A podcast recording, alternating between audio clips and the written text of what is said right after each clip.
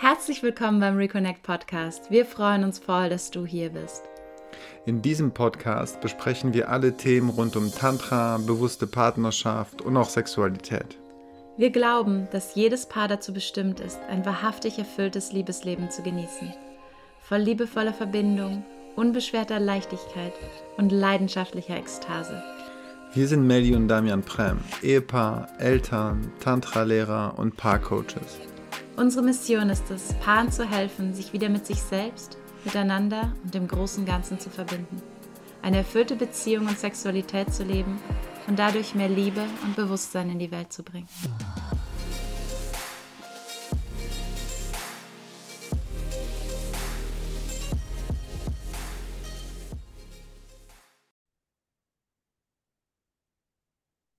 Ja, hallo und herzlich willkommen. Voll schön, dass du, Anne, heute hier bist bei uns im Podcast. Und Anne Hehl ist Coach, Therapeutin und Yogalehrerin aus Hamburg und ihre Mission ist es, Menschen dabei zu unterstützen, mentale und emotionale Gesundheit zu erlangen und zu einer gesunden Individualität zu finden. Was das genau heißt, schauen wir uns später nochmal an. Aber vielleicht kannst du auch erstmal so ein bisschen mehr über dich und deine Geschichte erzählen, wie du zu dem gekommen bist, was du heute machst. Ja, vielen Dank. Ich freue mich sehr, dass ich hier sein darf. Ähm, genau, wie ich das gemacht oder wie ich dazu gekommen bin, was ich jetzt mache, das ist eine lange Geschichte, die ich mal versuche, ein bisschen kurz zu fassen. Also das, was ich jetzt mache, du hast es ja schon so schön dass ich als Coach, Therapeutin und Yogalehrerin Menschen dabei begleite, ähm, ja, ein Leben zu führen, das sich gesund und stimmig und richtig anfühlt. Ähm, das habe ich nicht immer gemacht. Ehrlicherweise war ich nach der Schule ziemlich lost, äh, was so Berufswahl anging. Ähm, ich kann mich noch an so ein Gespräch mit einer Berufsberaterin vom äh, von der Arbeitsagentur, wie das hieß ja damals noch anders, äh, war dann bei uns an der Schule und ähm, hat dann irgendwie so Beratungen gemacht und dann hat sie mich halt gefragt, was ich gerne mache und ich sehe ja irgendwie Geschichte und Englisch sind so meine Lieblingsfächer. Ja, dann studieren Sie doch Geschichte und Englisch auf Lehramt. Und dann meinte sie, ja, aber Lehrerin möchte ich nicht werden. Ja, dann auf Magister. Dann habe ich irgendwie das gemacht, ein Semester und habe mich schon die ganze Zeit gefragt, so, okay, was mache ich denn damit? So, also irgendwie, ja, war mir schon total schnell klar, dass es das nicht ist. Dann habe ich nach einem Semester schon wieder aufgehört mit dem Studium, habe dann erstmal ein bisschen gejobbt und noch ein Praktikum gemacht und habe dann eine Fremdsprachenausbildung gemacht, weil ich irgendwie nicht wusste, was ich studieren soll. Ähm, das ging über zwei Jahre. Und danach habe ich angefangen, als Assistentin in einem Bankhaus zu arbeiten, so im ähm, Investmentbanking in äh, Frankfurt. Und ähm, ja, habe dann auch recht schnell da in dem Job festgestellt, so irgendwie so richtig fühle ich mich nicht. Und ähm, habe dann aber, ähm, ich wollte dann auch nicht irgendwie wieder ganz aufhören ähm, und habe dann nebenbei BWL studiert. Habe gedacht, okay, dann mache ich halt jetzt noch irgendwas, was so ein bisschen zu dem passt, was ich da jetzt eh schon mache. Dann habe ich vier Jahre BWL nebenberuflich studiert und war dann fertig. Und ähm, zu der Zeit sind wir eh umgezogen nach Hamburg, von Frankfurt nach Hamburg und habe dann in einem Unternehmen für erneuerbare Energien angefangen. Da fand ich zumindest die Branche schon mal ganz cool, äh, weil Umweltschutz und so, das hat mich schon früher als Kind äh, interessiert. Ich hatte schon mal als äh, Zehnjährige eine kleine Umweltschutzorganisation. Oho. also habe damals davon geträumt, dass die so groß wird wie, keine Ahnung, Greenpeace oder so. Ist ganz der Fall geworden, aber okay. Ähm, genau, also dann war ich halt in diesem Wirtschaftssektor, habe im Bereich erneuerbare Energien als ähm, Vorstandsassistenz gearbeitet. Ähm, und so richtig glücklich war ich da tatsächlich auch nicht. Also die Branche hat mir gefallen, aber der Job irgendwie so eigentlich gar nicht. Das war halt einfach nichts für mich. Nicht, dass mit mhm. dem Job etwas nicht in Ordnung ist, aber der Job und ich, wir haben nicht so gematcht. Ähm, und dann bin ich aber erstmal Mama geworden. Ähm, das war ohnehin so ein Break, so eine Zäsur. Und als ich dann zurückgegangen bin in dem Job, habe ich tatsächlich in der Branche noch recht lange gearbeitet.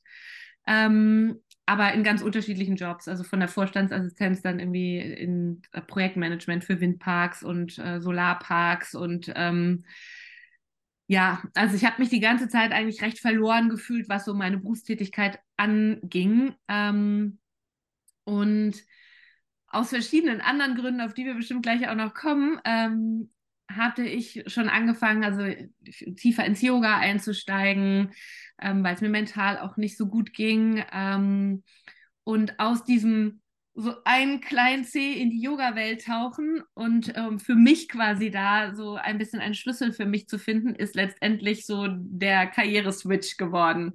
Also ich habe wirklich dann ganz viel Yoga geübt, habe irgendwann eine Yogalehrerausbildung gemacht, ähm, nicht unbedingt als, um als Yogalehrerin zu arbeiten, sondern eigentlich, das sagen ganz viele, nur für mich. Und mhm. ähm, habe dann aber, wir mussten im Rahmen der Ausbildung dann anfangen äh, zu unterrichten, weil das halt auch Teil war, ähm, mussten wir so quasi so vorlegen, dass wir unterrichtet haben, so Protokolle, damit wir dann den, das Zertifikat auch bekommen haben.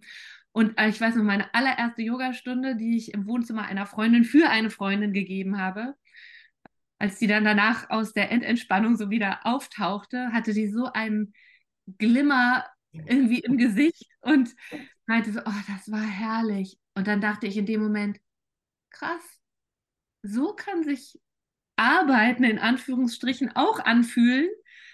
Jemandem mhm. etwas geben, was richtig einen Mehrwert hat. Also nicht, dass mein Job vorher, der hatte auch einen Mehrwert natürlich. Ne? Ich habe ja auch zu den Unternehmen. Aber man sieht es nicht so, den Impact auf die Menschen wahrscheinlich. Ja, ja voll. Und ich habe halt gemerkt, dass das voll was ist, was ich, also wo ich mit in Resonanz gehe. Das ist ja gar nicht für jeden was, ne? Aber mhm. ähm, genau, und da, also, na gut, daraus kam dann eigentlich erstmal so die Idee, nebenberuflich Yoga zu unterrichten. Und ja, also ich glaube, wenn man einmal so irgendwo den Fuß in der Tür hat, in irgendeinem dieser Bereiche, wo es auch so um die innere Arbeit geht, dann ist es meistens so, das kennst du wahrscheinlich auch, ne? Man macht eine Tür auf und noch eine Tür auf und noch eine Tür auf und mhm genau, dann kam irgendwann so das, der Bereich Stressmanagement dazu. Dann habe ich da so ein paar Ausbildungen gemacht, ähm, Achtsamkeitstrainerin und so weiter. Ähm, und ähm, genau, irgendwann habe ich dann ähm, die Ausbildung zur Heilpraktikerin für Psychotherapie gemacht und verschiedene psychotherapeutische Verfahren gelernt, also Gesprächstherapie, Hypnotherapie, um jetzt mal da zwei zu nennen. Und habe dann noch eine Coaching-Ausbildung gemacht, weil ich gemerkt habe, okay, es ist auch nicht immer das Therapeutische für alle nur. Es ist ja auch oft irgendwie schön, wenn man schon vorher ansetzt. Ne? Ähm, genau. Und so ist eigentlich das entstanden, dass ich erst sehr lange das nebenberuflich gemacht habe und irgendwann gesagt habe, ähm, zu einem äh, sehr ähm, interessanten Zeitpunkt, nämlich so wirklich ganz kurz vor der Corona-Pandemie, habe ich gesagt, jetzt mache ich mich selbstständig, Vollzeit selbstständig und ähm, genau, seitdem mache ich das eben Vollzeit nach meinem alten Job hinter mir gelassen. Mhm. Okay. Genau. Ein bisschen die äußere Reise. Genau. Vielleicht kannst du auch noch mal ein bisschen so auf deine inneren Reise und deine eigenen inneren Prozesse, weil wir haben uns ja tatsächlich im Women's Hub kennengelernt, wo du auf der Bühne standst und deine Geschichte erzählt hast, die mich persönlich sehr berührt hat. Eben auch so, was hat dich denn von deinen eigenen Themen auch dazu gebracht, heute eben ja, auch Frauen zu helfen, da wieder mehr zu ihrer Gesundheit zu finden. Ja, total. Das ist auf jeden Fall hm. wahrscheinlich der wichtigere Aspekt, der ähm, dazu geführt hat, dass ich überhaupt quasi irgendwann angefangen habe, mich mit inneren Prozessen auseinanderzusetzen. Ähm, also ich habe als Teenager schon äh, eine Essstörung entwickelt, eine Bulimie. Also es fing eigentlich an, dass ich erstmal so damit, dass ich ein bisschen also weniger gegessen habe. Ähm, und ähm, irgendwann ist das dann umgeschlagen von diesem weniger Essen in eine Bulimie, also sprich Essen und Erbrechen. Das war ähm, so in der Teenie-Zeit vor allen Dingen für mich ähm, erstmal ein Mittel, um dünn zu sein, weil das war ja so ne, die 90er Jahre, Zeit der Magermodels. Ähm, gab es ja zwischendrin auch mal ein paar andere Strömungen. Gerade geht es wieder auch ein bisschen in die Richtung, leider. Ne? Aber ähm, diese Idealbilder, denen man entsprechen will, die sind ja eigentlich egal, in welche Richtung es geht, nie gut, weil im Zweifelsfall der eigene Körper nicht so aussieht wie der Körper auf dem Hochglanzmagazin. Naja, wie mhm. dem auch sei. Damals habe ich irgendwie versucht, dünn zu sein, habe auch über das Dünnsein tatsächlich auch sowas wie Anerkennung erfahren. Ähm, und ähm, habe dann aber ähm, auch hier gehe ich jetzt mal so ein bisschen schneller darüber. Also für mich wurde sehr schnell die Bulimie ähm, auch ein Stressventil. Also ich, deswegen war eben die, das, was ich gerade beschrieben habe, so diese äußere Reise vielleicht gar nicht so unwichtig auch für den Aspekt, weil ich habe ja immer wieder gesagt, ich habe mich so nicht richtig gefühlt in meinem Job.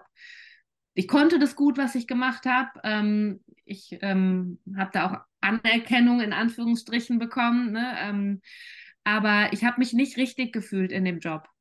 Und ich habe, und das kann man auf zwei Sachen, zwei Arten ausdrücken, ne? ich habe mich nicht richtig gefühlt in dem Job und ich habe mich nicht richtig gefühlt in dem Job. Hm, spannend, ja. Und ähm, genau, also ich war viel einfach nicht mit mir in Kontakt. Also in ganz vielen Aspekten meines Lebens habe ich eigentlich ein Leben gelebt, was mehr vielleicht ähm, vermeintlichen Erwartungshaltungen von anderen ähm, entsprach oder der Gesellschaft. Ne? Vielleicht habe ich gedacht, wenn ich so und so mache, dann mache ich es meinen Eltern recht. Ähm, oder oder, ne? da gibt es ja viele ähm, äußere Stimmen, von denen man manchmal auch nur denkt, dass sie da sind. Es ist ja gar nicht immer das konkret, das auch gesagt wird. Ne? Aber ich habe mich ganz viel an dem orientiert, was ich dachte, wie ich mein Leben leben muss, damit andere mit mir zufrieden sind, sozusagen. Und ähm, das hat dazu geführt, dass ich ähm, einfach, ja, wie gesagt, nicht mit mir in Kontakt war und eigentlich permanent auf so einer Suche war und auch so einen großen Stress dadurch gespürt habe, der mir damals gar nicht so bewusst war, aber in der Retrospektive kann ich das ganz klar sehen, dass ich einfach, ja, wie gesagt, nicht angebunden war. Und für mich war über viele, viele, viele Jahre die Bulimie quasi so ein Moment am Tag, wo ich mich richtig gespürt habe. Also wenn ich mich abends erbrochen habe, und ähm, ich meine, das kennt ja Zweifelsfall jeder, dass man mal spuckt, ne? Also wenn man sich irgendwie den Bauch äh, verdorben hat und ne, so dieses Erbrechen, da weiß man eigentlich, ne, wenn es so richtig so aus der Tiefe kommt, das ist so ein ganz krass körperlicher Prozess. Und das war so der Moment am Tag, wo ich mich gefühlt habe, wo ich danach ähm, auch oft so ganz erschöpft war und ganz ermattet war und ähm, wo das vielleicht auch mal so ein Moment war, um wo ich mir dann auch selber erlaubt habe, so einfach auszuruhen. Ne? Ich habe mich da ins Bett gelegt und ähm, bin fix und foxy irgendwie eingeschlafen. Ähm, und es gab verschiedene Wellen in der Krankheit, aber begleitet hat sie mich tatsächlich ja seit der Mitte der Teenager-Tage. Und ich habe erst mit Anfang 30, das war dann auch schon, also ich habe zwischendrin geheiratet, bin Mama geworden, das hatte ich ja gerade schon kurz erwähnt. Und ähm, nach der Trennung vom äh, Vater meiner Tochter als ich dann getrennt erziehend war, also ich sage jetzt bewusst nicht alleinerziehend, weil es gibt ja den Papa und der spielt auch eine große Rolle in auch ihrem und äh, meinem, also in unser beider Leben. Aber trotzdem war es halt ne, so das Leben alleine mit Kind zu wuppen. Ähm, da war die Bulimie nochmal so einen krassen Höhepunkt erfahren und da habe ich dann irgendwann festgestellt, okay, also das ist ja eigentlich nicht in Ordnung, was ich hier mache, ist bestimmt nicht gesund. Ähm, mhm. Das war wirklich das erste Mal, dass ich mich damit auseinandergesetzt habe. Vorher habe ich das niemandem erzählt und auch quasi vor mir selber verheimlicht. Mhm. Und ähm, genau, da begann das dann, dass ich angefangen habe, mir einen Therapieplatz zu suchen, da, was schon irgendwie ein, ein krasses Ding erstmal war. Einen Therapieplatz zu finden, ist ja wirklich nicht einfach. Dann war ich drei Jahre in der Therapie das hat mir auch total viel geholfen, so mehr in Kontakt mit mir zu kommen. Ne? Was will ich denn eigentlich? Da parallel fing dann auch schon so diese berufliche Yoga-Reise an. Und die Bulimie ist aber irgendwie nicht so richtig weggegangen. Und ich habe die ganze Zeit mal gedacht, ja, die muss doch weg. Das muss doch weg. Ich wollte die weghaben und habe alle möglichen Sachen versucht. Also alles, was mir in die Finger gekommen ist, was man da so machen kann an Kursen, an Bücher lesen, an irgendwie von irgendwelchen energetischen Heilbehandlungen, über, wie gesagt, Verhaltenstherapie, äh, Coaching, whatever. Ich habe ganz viele Sachen ausprobiert ähm, und es hat alles nicht funktioniert. Mm. Und gleichzeitig habe ich aber gemerkt, dass ich mir trotzdem immer näher komme, immer mehr eigentlich ein Leben lebe, was so meins ist. Und ähm, das war, glaube ich, schon ein riesengroßer Schlüssel, einfach auch für den Punkt, ähm, wo ich jetzt stehe ähm, dass ich einfach ähm, ja angefangen habe, mich an mir und meinen Bedürfnissen zu orientieren. Und ähm, ein großer Shift in meiner eigenen Heilung und was auch letztendlich einen großen Einfluss nimmt auf meine, auf die Art und Weise, wie ich arbeite, ist, dass ich irgendwann das Thema Heilung für mich neu definiert habe. Also für mich hieß vorher Heilung immer, das muss weg, das ähm, wird ausradiert quasi, abgespalten. Äh, ich muss das loswerden. Und irgendwann habe ich für mich verstanden, dass die Bulimie ein Teil von mir ist. Also, dass das eine Stimme ist, die zu mir spricht, die mir letztendlich sagt, dass ich gerade nicht gut mit mir umgehe. Mm. Und das hat einen riesen, riesen Unterschied für mich gemacht, weil jetzt und es gibt durchaus, sehr selten, aber es gibt manchmal noch diese Momente, wo die Krankheit nochmal symptomatisch wird. Dann ist es für mich nicht mehr so ein Gefühl von Niederlage und hast du schon wieder nicht geschafft und schon wieder alles falsch, sondern das ist für mich ein Zeichen. Ah, okay, da bin ich gerade nicht gut mit mir. Da lebe ich gerade etwas, was nicht richtig für mich ist, was nicht stimmig für mich ist. Und das kann manchmal sein eine Beziehung, in der man vielleicht ist, eine Jobbeziehung auch, vielleicht auch einfach eine generelle Überforderung. Mm, genau, und das ist etwas, was ich auch mit in meine Arbeit nehme. Ähm, ich, ähm, also es sind ja hauptsächlich Frauen, die zu mir kommen, manchmal sind es auch Männer, aber dass die Klientinnen, ähm, ich benutze jetzt einfach mal das generische Femininum, ähm, die Klientinnen, die zu mir kommen, die ähm, ich möchte sie dabei unterstützen zu erkennen, dass so wie sie sind, dass sie gut sind und richtig sind und dass das, was ihnen vielleicht auch an eigenen Verhaltensweisen oder so, ähm, was ihnen Druck macht, dass das nichts ist, was falsch ist an ihnen, sondern dass es eine Stimme ist, die zu ihnen spricht und dass es eher darum geht zu erkennen, okay, was kann ich denn tun, damit diese Verhaltensweise, dieses Muster ähm, eben nicht akut ist, nicht da ist. Aber das ist einfach für jeden ist es eine andere Art und Weise. Natürlich ist es nicht bei jedem eine Bulimie, mhm. aber ähm, ich glaube, jeder hat eine Art und Weise oder manchmal auch mehrere Art und Weisen, wie der Körper, wie der Geist, wie die Seele zu uns spricht. Also bei mir ist es neben ähm, der Bulimie ist es auch noch mein Rücken. Ich hatte schon drei Bandscheibenvorfälle und ich weiß gar nicht, wie viele Hexenschüsse. Und das merke ich auch oft schon. Ne? Das, mittlerweile merke ich das, das kommt, der Rücken wird fest, es fängt an zu rumoren im Körper und dann ist es aber jetzt eben so nicht so, ja, es ist jetzt schon wieder mit dem Rücken, ich mache doch hier dauernd Yoga und was soll denn das, ne? sondern es ist mhm. ein verständnisvollerer Blick, den ich so auf mich habe, ein viel liebevollerer Blick, den ich auf mich habe ähm, und auf diese Stimmen, die aus mir sprechen, ähm, um eher hinzuhören und zu sagen, okay, was ist denn da jetzt, ne? so einmal lauschen, was ist denn da jetzt, was kann ich denn vielleicht verändern? Mhm. Genau. Ähm, spannend. Ja, weil ich glaube, es ist ja immer so, auch mit Krankheiten oder sowas. Es ist, es ist ja nicht äh, irgendwie so dieses Ziel, so, okay, ich werde jetzt nie wieder krank. Oder ich, ich, also das ist ja so auch so ein bisschen, ich habe jetzt nie wieder ein Thema irgendwie so. Das ist ja okay, damit vielleicht erleuchtet das. Aber ähm, so dieses, natürlich werde ich immer wieder in irgendwelche Muster fallen oder Themen hochkommen oder krank werden, aber diese Message dahinter zu verstehen, okay, was will mein Körper mir damit sagen? Also dieses Hinschauen und es nicht wegdrücken oder weghaben wollen, ähm, wie du sagst. Ja. ja, genau. Also Integration ist, glaube ich, so ein bisschen das Stichwort. Ne? Also, dass man diese Anteile integriert und ähm, ich mag ja sehr gerne auch so Anteilearbeit, ne? Also, also aus der Psychologie gibt es ja so mit innerer Kritiker und das Erwachsenen-Ich und das Kind-Ich. Und ähm, ich glaube, wir können unendlich viele innere Anteile haben, die, mit denen wir kommunizieren. Und für mich ist zum Beispiel meine Bulimie auch so etwas. Ich nenne das ja oder nenne die Bulimie ja auch immer ähm, meine Wächterin. Mhm. Und seitdem ich das ähm, für mich so uminterpretiert habe oder reframed habe oder wie auch immer man das nennen mag, ne? also von ähm, früher war es meine Feindin die mir Böses wollte. Und jetzt ist es meine Wächterin, die quasi einfach Alarm schlägt, wenn Alarm zu schlagen ist. Ne? Das äh, macht einen ganz großen Unterschied. Hm. Ja, vor allem, je, je mehr ich es wegdrücke, ist ja bei allem so, irgendwie, je mehr ich es weghaben will, umso stärker wird es ja oder umso stärker wird der Widerstand oder die Sabotagemechanismen. Und wenn ich es da bin, dann kann es eben ja auch liebevoll sich integrieren.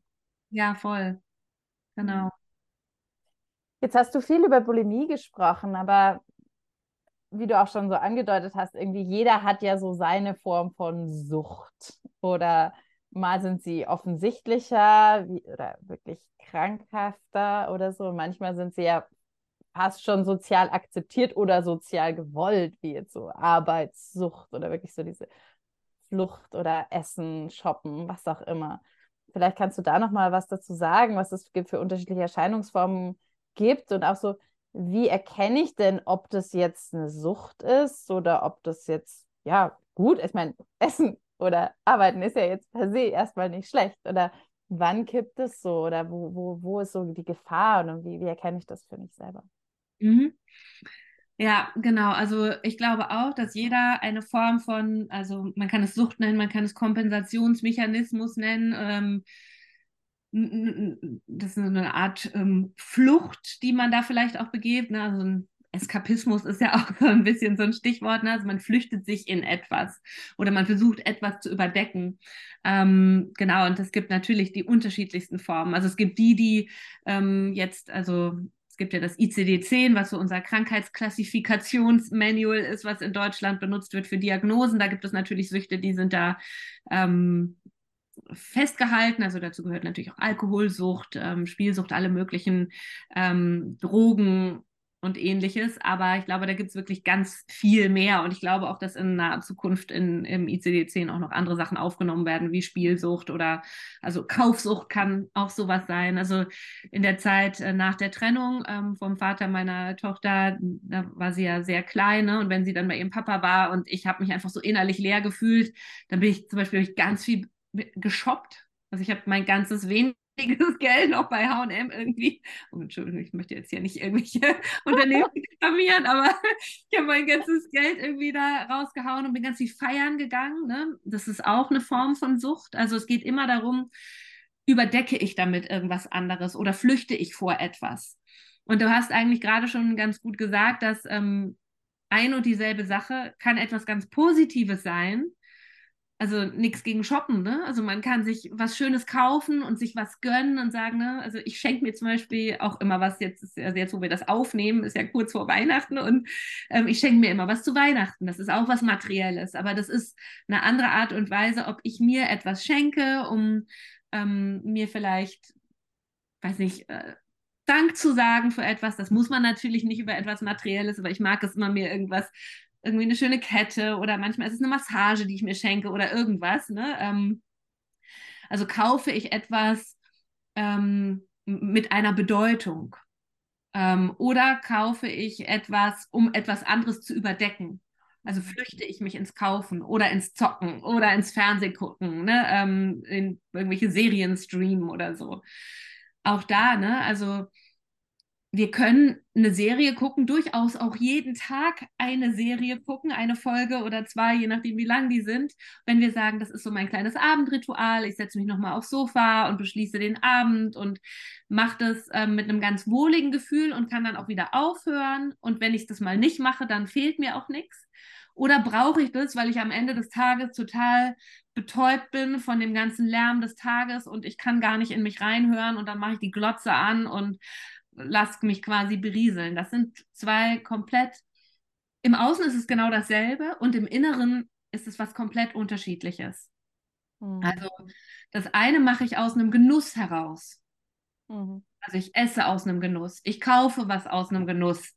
Ich, ähm, ähm, ich spiele vielleicht auch mal, ich meine, es gibt, also ich selbst bin jetzt keine Computerspielerin, aber so vielleicht irgendwie gibt es auch Menschen, die gerne Computerspiele spielen und man macht das ne, so mit einem Genuss, mal vielleicht so irgendwie eine halbe Stunde und dann hört man auch wieder auf.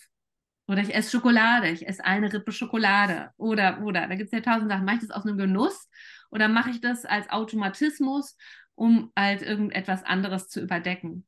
Und hm, da, Aber dann, wenn es mir nicht gut geht oder so, und dann halt ja. diese Emotionen oder so, und so äh, irgendwas ist da und dann so, ach, der automatische Griff ans Handy, zur Schokolade oder was auch immer. Ja, voll. Also jetzt in meinem Fall die Bulimie, Essbrechsucht heißt es ja. Da ist natürlich das Erbrechen, das hat nie etwas Genussvolles. Also das ist tatsächlich, ähm, aber wenn man das Essen nimmt, ne? Also man kann natürlich essen mit einem Genuss oder man kann Essen irgendwie essen und man kriegt es nicht mal mit. Das war bei mir oft so der Fall. Ich habe dann nicht mitbekommen, was ich dann zu Abend gegessen habe und dann hatte ich das Gefühl, ich muss den, das Essen auskotzen, so wie ich den Stress des Tages auskotze. So. Ähm, aber ähm, bei vielen anderen Dingen trifft es halt schon zu. Ne? Ähm, also ob man jetzt irgendwie mal mit Freunden ein Glas Wein trinkt oder jeden Abend eine Flasche, das ist halt einfach ein total großer Unterschied. Und ähm, aber um diese Feinheit, also was im Innen passiert, zu erkennen, muss man halt mit sich in Kontakt sein und mhm. muss erstmal sich ermöglichen und auch erlauben, in sich selber reinzufühlen. Warum mache ich das jetzt gerade? Warum esse ich jetzt die Schokolade?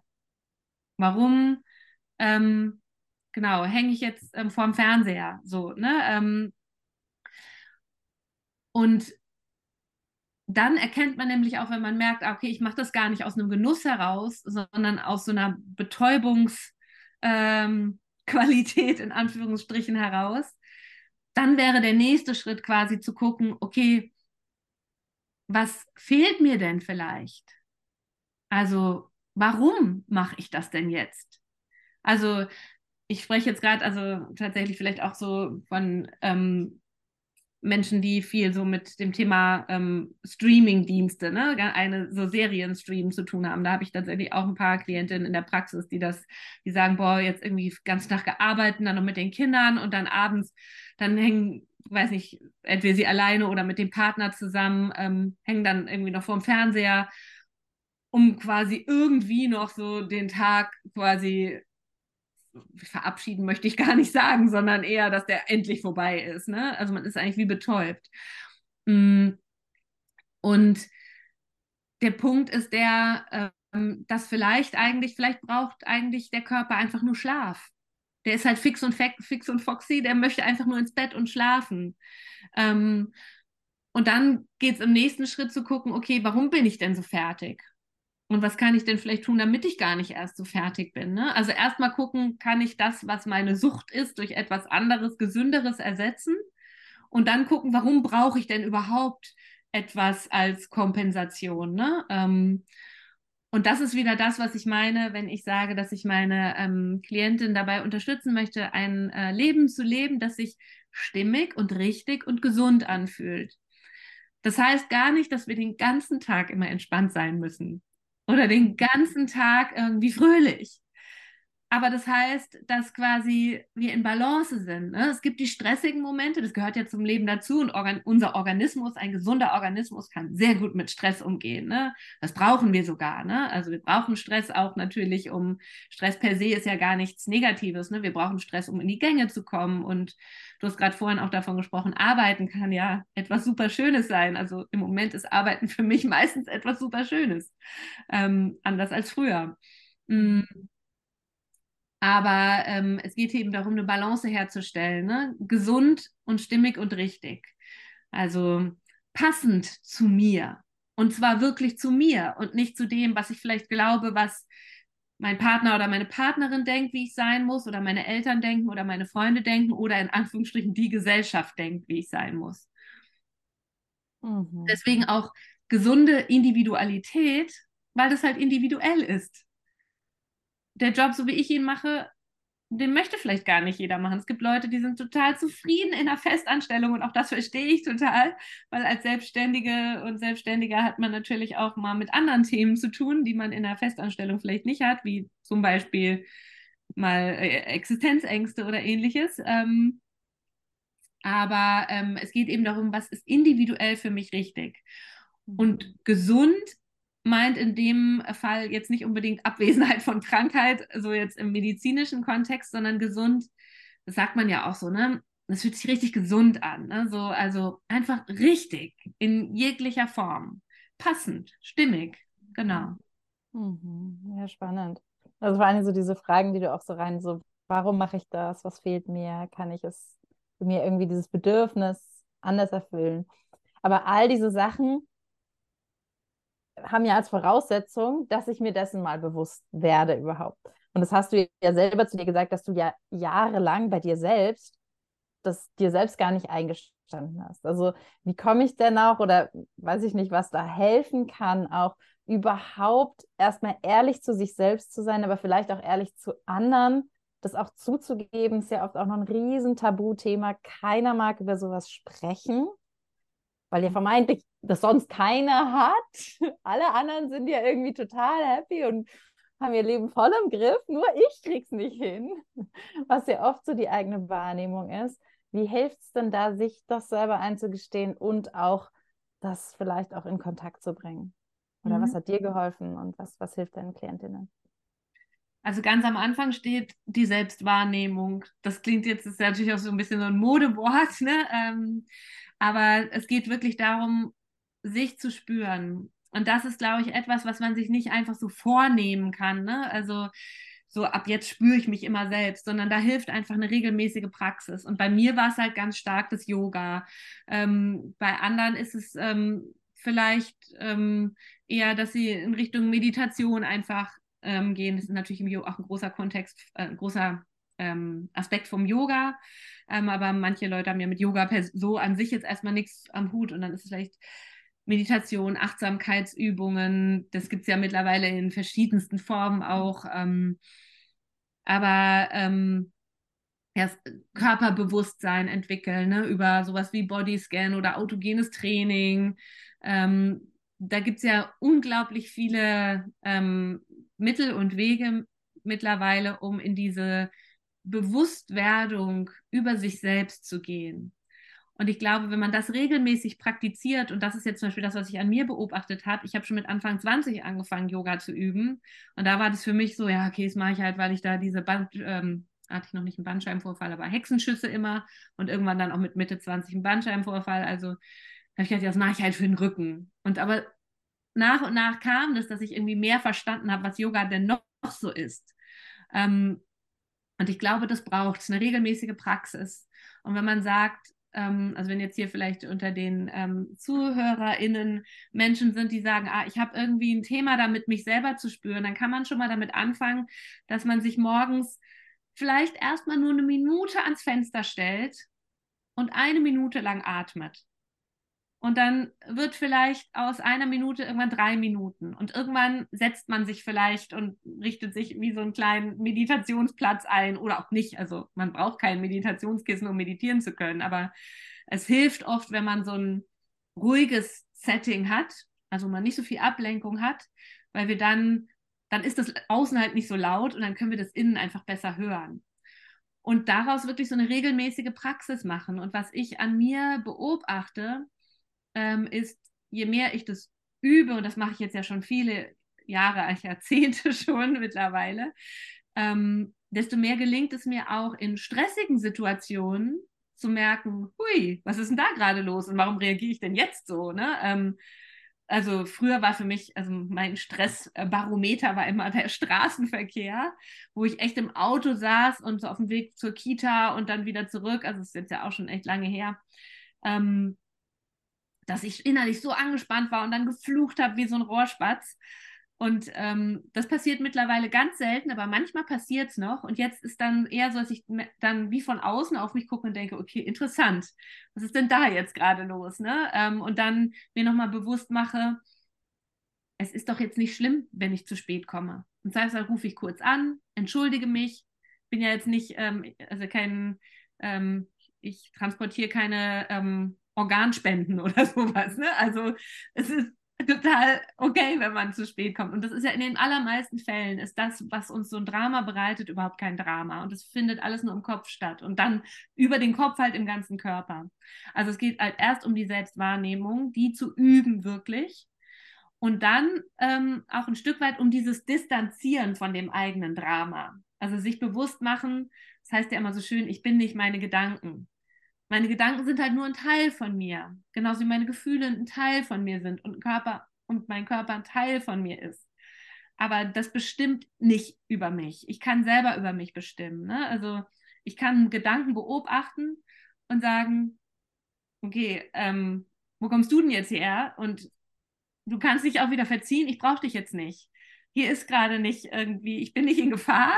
Du kannst ne, dich wieder getrost äh, zur Ruhe setzen. Ne? Das sind ja auch so Nervensystemreaktionen. Ähm, also ich arbeite ähm, im Coaching und in der Therapie auch ganz viel mit dem Nervensystem. Nervensystemregulation ist hier ein gutes Stichwort. Und wenn man das einmal für sich verstanden hat, dass wir kein Opfer sind von unseren inneren äh, Vorgängen, sondern dass wir da auch Einfluss nehmen können.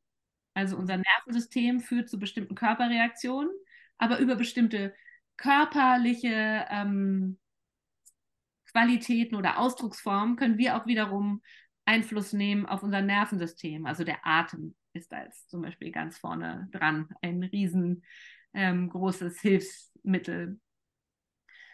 Ja, also Selbstwahrnehmung, die Arbeit mit dem, was, in, was wir in uns beobachten. Ähm, und dann hattest du ja noch die Frage gestellt nach dem, ähm, äh, nach dem Schamgefühl, ne? also über, mit anderen darüber sprechen. also ich glaube, das hat auch ganz viel mit dem Kontakt mit dem eigenen Selbst zu tun, weil in dem Moment, wo ich das erstmal für mich, erstmal muss ich es ja für mich erkennen, was da eigentlich los ist.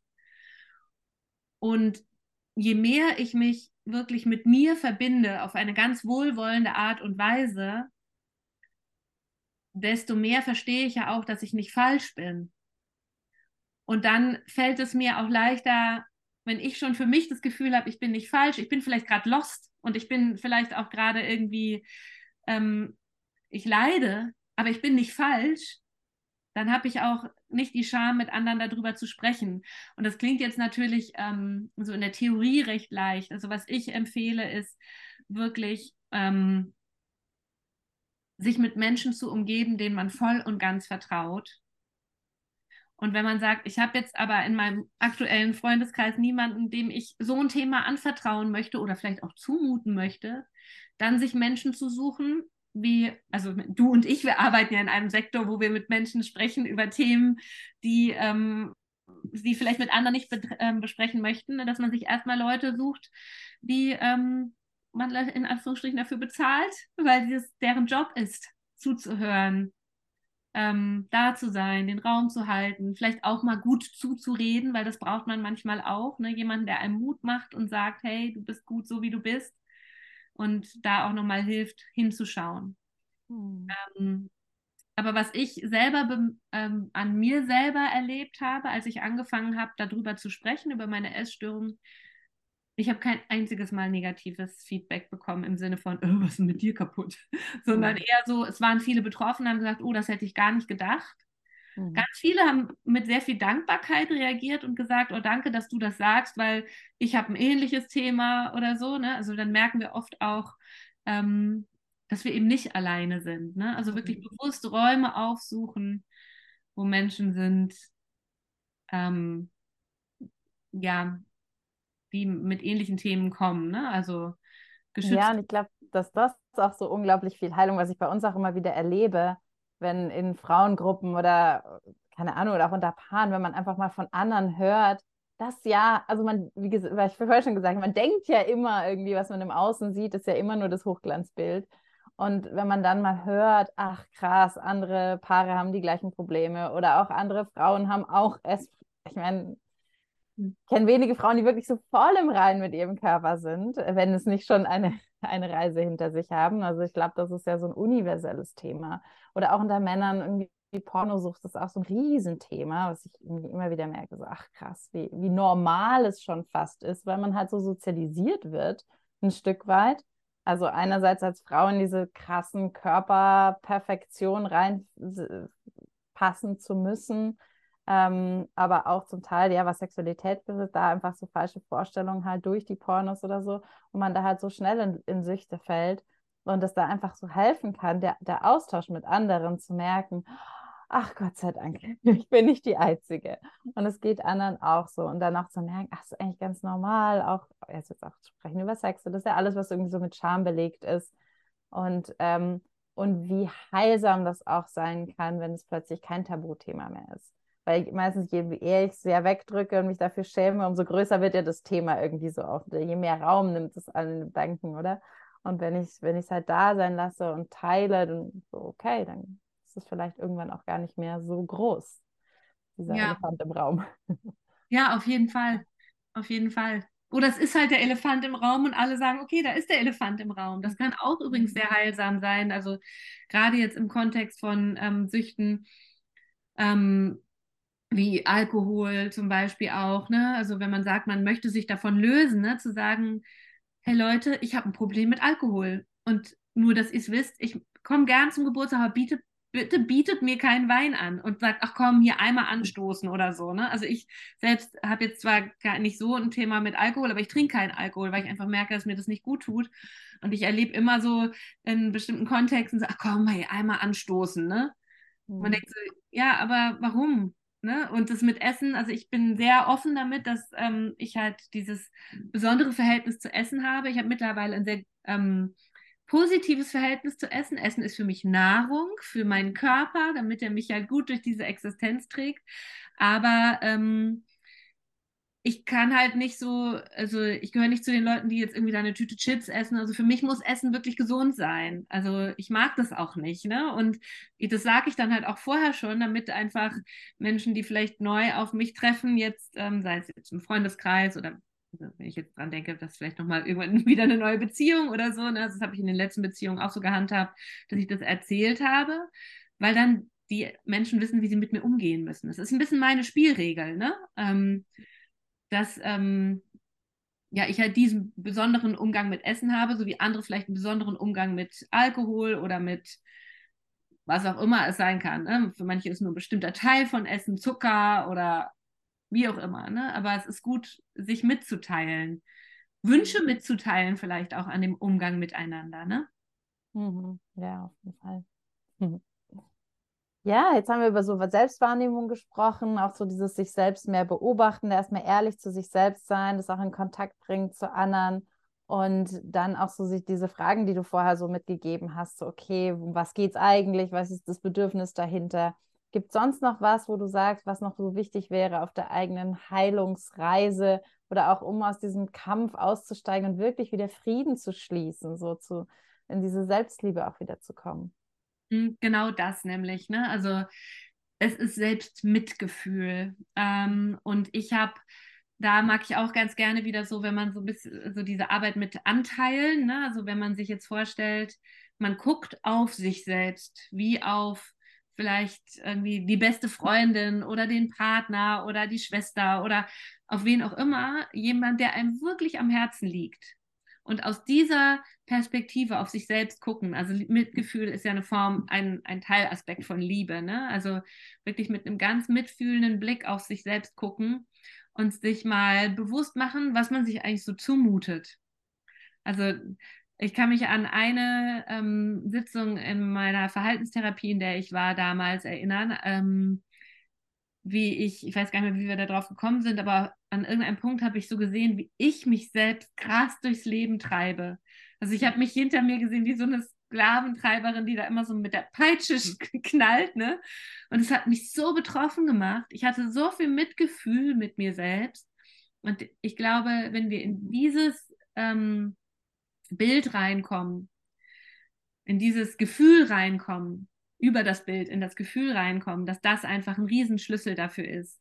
Mitfühlend auf uns selbst gucken, was da manchmal natürlich auch hilft. Und das mache ich auch ähm, dann ähm, teilweise in, ähm, in, mit meinen Klientinnen.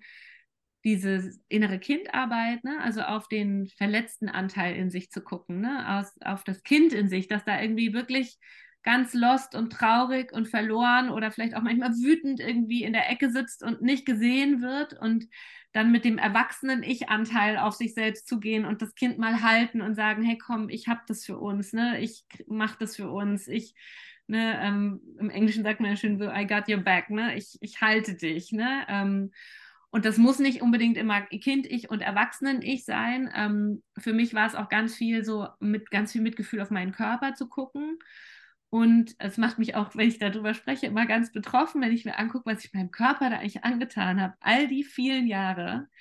Ähm, und dass er mir trotzdem ein gesundes Kind geboren hat.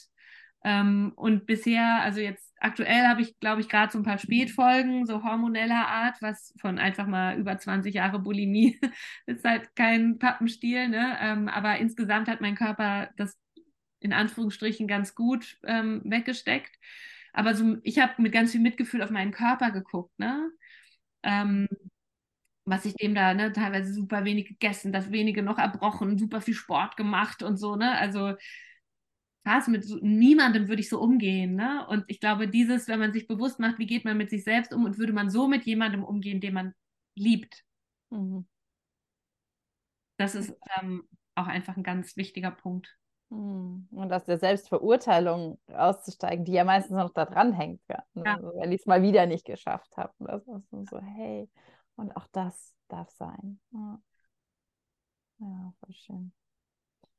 Du sprichst ja auch viel immer über Dualität oder auch so verschiedene Rollen. Und was wir auch immer wieder merken, wie gerade auch Frauen so dann so dazwischen hängen, oft so einerseits den ganzen Tag irgendwie Karriere und äh, den Job managen und dann soll ich nach Hause kommen und mich hingeben dem Partner irgendwie so. Oder auch Mutter sein, eben noch Popo abgewischt und Kind gestillt und dann soll ich irgendwie sexy Unterwäsche anziehen und irgendwie die Liebhaberin spielen. Und, sage, ach. und da zum Teil entweder eine Überforderung oder eine Zerrissenheit auch so zwischen diesen unterschiedlichen Rollen.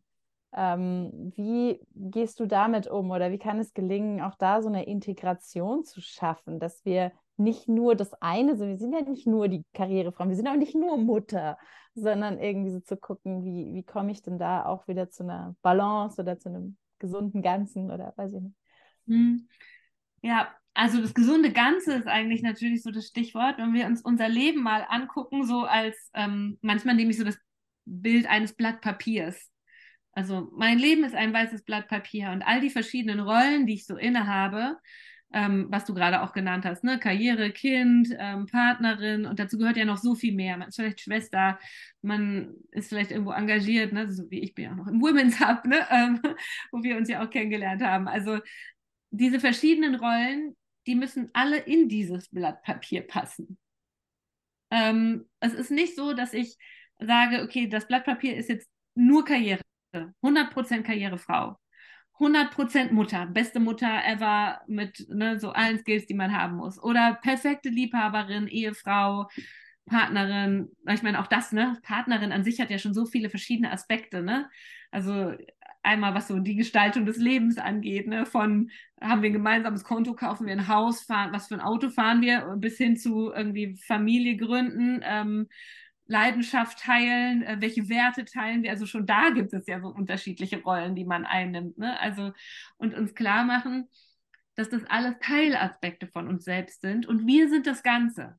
Und die finden da halt zu Anteilen statt. Und diese Anteile, die variieren manchmal ein bisschen. Also wenn man frisch verliebt ist, ist vielleicht so das Thema Partnerschaft irgendwie größer und nimmt gerade mehr Raum ein. Wenn man ähm, gerade ein Kind bekommen hat oder überhaupt, wenn man ne, ein Kind hat, dann nimmt es das Raum ein, wo vorher eben ähm, was anderes war. Ne? Also das wird dann ausgetauscht. Also, ähm, dass man weniger arbeitet oder weniger Paarzeit hat, aber dafür mehr Elternzeit oder so. Ne? Also das, ähm, ich finde dieses Bild mit dem, mit diesem Blatt Papier und, oder vielleicht ist es auch eine Leinwand oder so. Und unser Leben ist wie so ein Mosaik. Und diese verschiedenen Steinchen, also es gibt dann vielleicht mal 25 rote Steinchen, die stehen für den Job und 10, die stehen, die sind gelb, die stehen vielleicht für mein Hobby oder so, ne? Also dass man sich guckt, wie viel davon passt eigentlich so in mein Leben. Und wenn wir uns das so visualisieren, und das kann man wirklich mal tun, also dass man so ein Karo-Papier nimmt und dann in verschiedenen Farben ausmalt, welcher Bereich in meinem Leben bekommt da eigentlich gerade wie viel Platz und wie viel Platz möchte ich welchen Bereich geben. Und dann wird man schon feststellen, ah, okay, ich kann nicht 50 Prozent dieses Papieres, dieses Mosaiks nur mit Job füllen, wenn ich alles andere auch noch möchte. Ne? Und damit ist gar nicht unbedingt immer nur die zeitliche Komponente gemeint, sondern auch, wie viel Raum nimmt es in mir ein. Kann ich acht Stunden arbeiten und danach gehe ich nach Hause und dann ist einfach aus. Dann ist was anderes dran. Dann ist Familie dran, Freundschaft dran, Partnerschaft dran. Ähm, und dazu gehört natürlich auch, dass wir uns vom Perfektionismus lösen. Denn wenn ich sage, ich will 100% performen im Job, und 100% performen im Bett, um das jetzt mal so als Gegensatz oder vielleicht, ne? Das funktioniert ja nicht. Wie soll das mhm. gehen? Ich bin ja nur insgesamt 100%. Und ähm, also da, das ist also wieder das Mitgefühl, auf sich selber gucken mit Mitgefühl und sagen, hey, guck mal, das und das und das ist alles gerade dran. Ähm, es ist okay, wenn du da, ne, irgendwie, wenn du als Mutter vielleicht auch äh, Tiefkühlware verkochst, ne, oder Essen bestellst, ähm, es ist okay ähm, wenn vielleicht nicht jeden Abend da irgendwie große Leidenschaft zelebriert ist. Es ist okay, wenn ich im Job auch mal sage, sorry, aber das Projekt kann ich jetzt nicht noch übernehmen, kann es bitte jemand anderes machen. Ähm, also Mitgefühl, Perfektionismus ablegen. Und das ist natürlich auch wieder nicht was, was man so mit so einem Fingerschnipp macht. Ähm, aber auch da geht es erstmal um die Bewusstwerdung. Und ich glaube auch hier wieder, wenn wir aus einem Mitgefühl heraus auf uns selber gucken, aus einem großen Selbst, also Selbstverständnis. Mhm. Das hat ja auch so zwei Aspekte, ne? Also welches Selbstverständnis, also was für ein Verständnis habe ich von mir selber, mhm. aber auch wie viel Verständnis habe ich für mich. Mhm. So, ne? Also das vor allen Dingen meine ich jetzt hier, ne? Mhm. Ähm, ein Selbstverständnis anderer Art sozusagen. Ähm, wenn wir das ähm, etablieren, das hilft auf jeden Fall auch. Und dann mhm. natürlich andere mit einbeziehen, ne? Also mhm. diese Überlegungen, gerade im engen Kreis, ne, Familie, Freunde, Partner, darüber sprechen. hey, ich struggle gerade hiermit, sich Hilfe holen für bestimmte Aspekte. Mhm. Hm, aber auch wieder als erste wahrscheinlich dieses bewusst, dass man sich bewusst entscheidet, weil ganz oft ist es ja eher so ein unbewusstes, der Chef will was, die Eltern wollen was, das Kind schreit und ich reagiere eigentlich nur so, okay, ich spring dahin, wo es gerade am meisten brennt, als zu sagen, hey, ich möchte meine Prioritäten irgendwie anders verlagern. Ja. Ja, ja voll. Und das ja, bei ich selbst kreieren und nicht ja. von irgendwelchen anderen Leuten kreieren lassen. Ne? Ja, genau. Und das ist vielleicht wirklich mal eine Übung, die ähm, eure ähm, ZuhörerInnen mal machen können. Mhm. So von so einem, einfach so einem schnöden Ringelblock ein Blatt abreißen, mal verschiedene Farben für die Lebensbereiche und dann mal ausmalen und mhm. sich das wirklich bewusst machen. Wie viel passt da eigentlich rein? Mhm. Ja. Ja, und dann möchte ich noch die letzte Frage so ein bisschen. Wir hatten ja mal schon Women's Hub kurz angesprochen. Vielleicht kannst du mal kurz sagen, was das eigentlich ist. Und die Vision, die mir sehr gut gefällt, ähm, lautet Empowered Women Create a Better World Together. Was bedeutet das, das für dich oder auch so was wäre denn eine bessere Welt aus deiner Sicht und was kann jeder Einzelne vielleicht auch dazu beitragen? Mhm ja, der Women's Hub, wo wir uns kennengelernt haben, wir standen ja beide auf der Bühne ähm, und haben einen Talk über uns gehalten. Der Women's Hub ist ja eine Frauen-Community, ähm, die ja eben Frauen bestärken möchte, ihren Weg zu gehen. Gibt es in äh, München, in Zürich und in Hamburg. In Hamburg bin ich Host, aber ich war jetzt vor kurzem mehr in München auf der Bühne auch als Speakerin. Ähm, in Hamburg mache ich das mit einer ähm, lieben Freundin zusammen. Ähm, Genau, und es geht eigentlich darum, dass wir wiederum erkennen, dass ähm, wir unsere eigene Geschichte schreiben, unser eigenes Mosaik kreieren, unser eigenes Leben leben. Und ähm, beim Women's Hub gehen Frauen auf die Bühne und erzählen sich und ihr Leben und erzählen von ihren Träumen und Visionen, von dem, was sie vielleicht schon geschafft haben, da wo sie gescheitert sind. Zum einen, ähm, um die Frauen, die zuhören, zu inspirieren, das, was du vorhin schon gesagt hast. Hey, ich bin ja gar nicht alleine damit, da gibt es ja noch jemanden.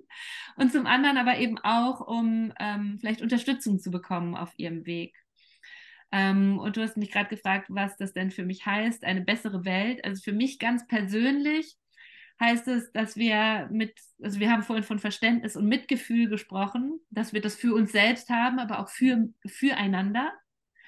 Ähm, dazu gehört, und das ist jetzt so meine ganz eigene Vision und Mission, dazu gehört auch Entstigmatisierung von bestimmten Themen, wie das, also jetzt in meinem Fall, eine psychische Erkrankung, eine Bulimie ist eine psychische Erkrankung, ähm, psychische Erkrankungen, Süchte, Struggles, ähm, in Anführungsstrichen Schwächen aller Art. Das ist ja auch nur ein Label, das wir dem verpassen. Ne? Ähm, Entstigmatisierung von allen möglichen Themen, mit denen wir uns ähm, nicht einander anvertrauen wollen. Und ähm, deswegen gehe ich ja auch so raus mit meiner Geschichte. Ähm, jetzt wie, dass ich jetzt hier bei euch sein darf und darüber sprechen darf. Das ist ja nicht was, was ich schon immer gemacht habe und auch nicht immer konnte, auf gar keinen Fall. Ähm, aber heute kann ich das ganz ohne Scham. Und ich wünsche mir das für unsere Welt, ich wünsche uns allen das, dass wir einander ohne Scham begegnen können. Hm. Und, ähm, uns einander eben ja anvertrauen können und dass wir einander vertrauen können. Hm. Schön. Ja, danke. Und wenn jetzt jemand mehr von dir erfahren oder auch sogar vielleicht mit dir arbeiten möchte, aber sagt, boah, ja, auch viele der Themen resonieren oder belasten mich auch, was, was bietest du an? Was gibt es da für Möglichkeiten? Ja, also ich ähm, als äh, Coach und Therapeutin ähm, gebe ich natürlich Einzelsessions, ähm, die gibt es online und offline. Also wer in Hamburg ist, kann auch gerne in meine Praxis kommen, aber ich arbeite tatsächlich im Moment mehr online, weil die Menschen einfach auch überall sitzen. Ähm, es gibt immer wieder auch Gruppencoachings. Jetzt gerade läuft eines noch bis Ende Januar. Ähm, das ist dann speziell für Frauen. Ansonsten sind Männer wirklich auch herzlich willkommen, auch wenn ich jetzt hier immer von Frauen spreche. Es sind einfach mehr Frauen, die kommen.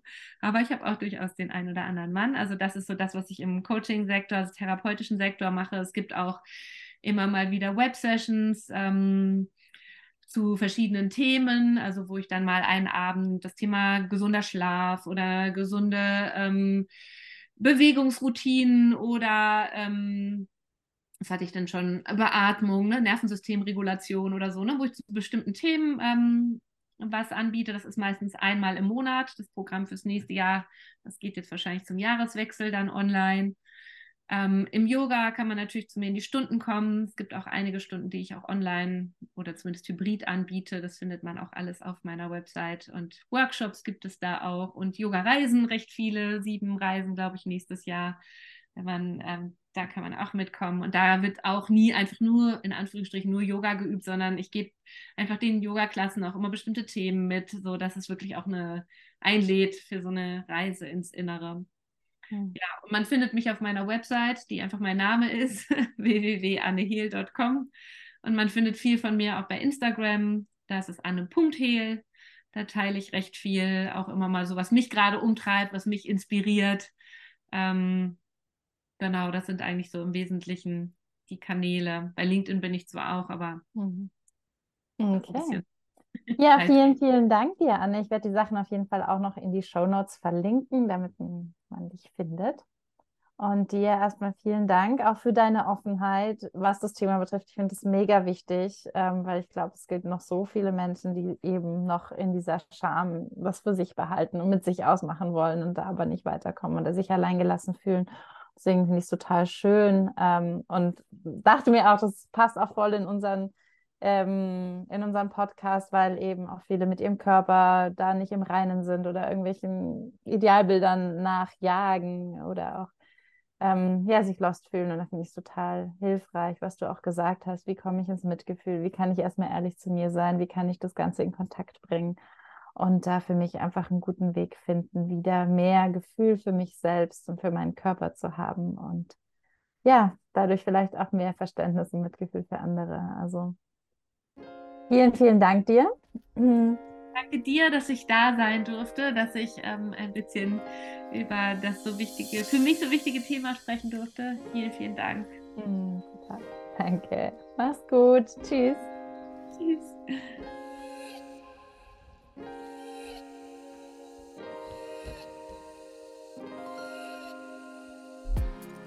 Vielen Dank, dass du dir die Folge bis zum Ende angehört hast.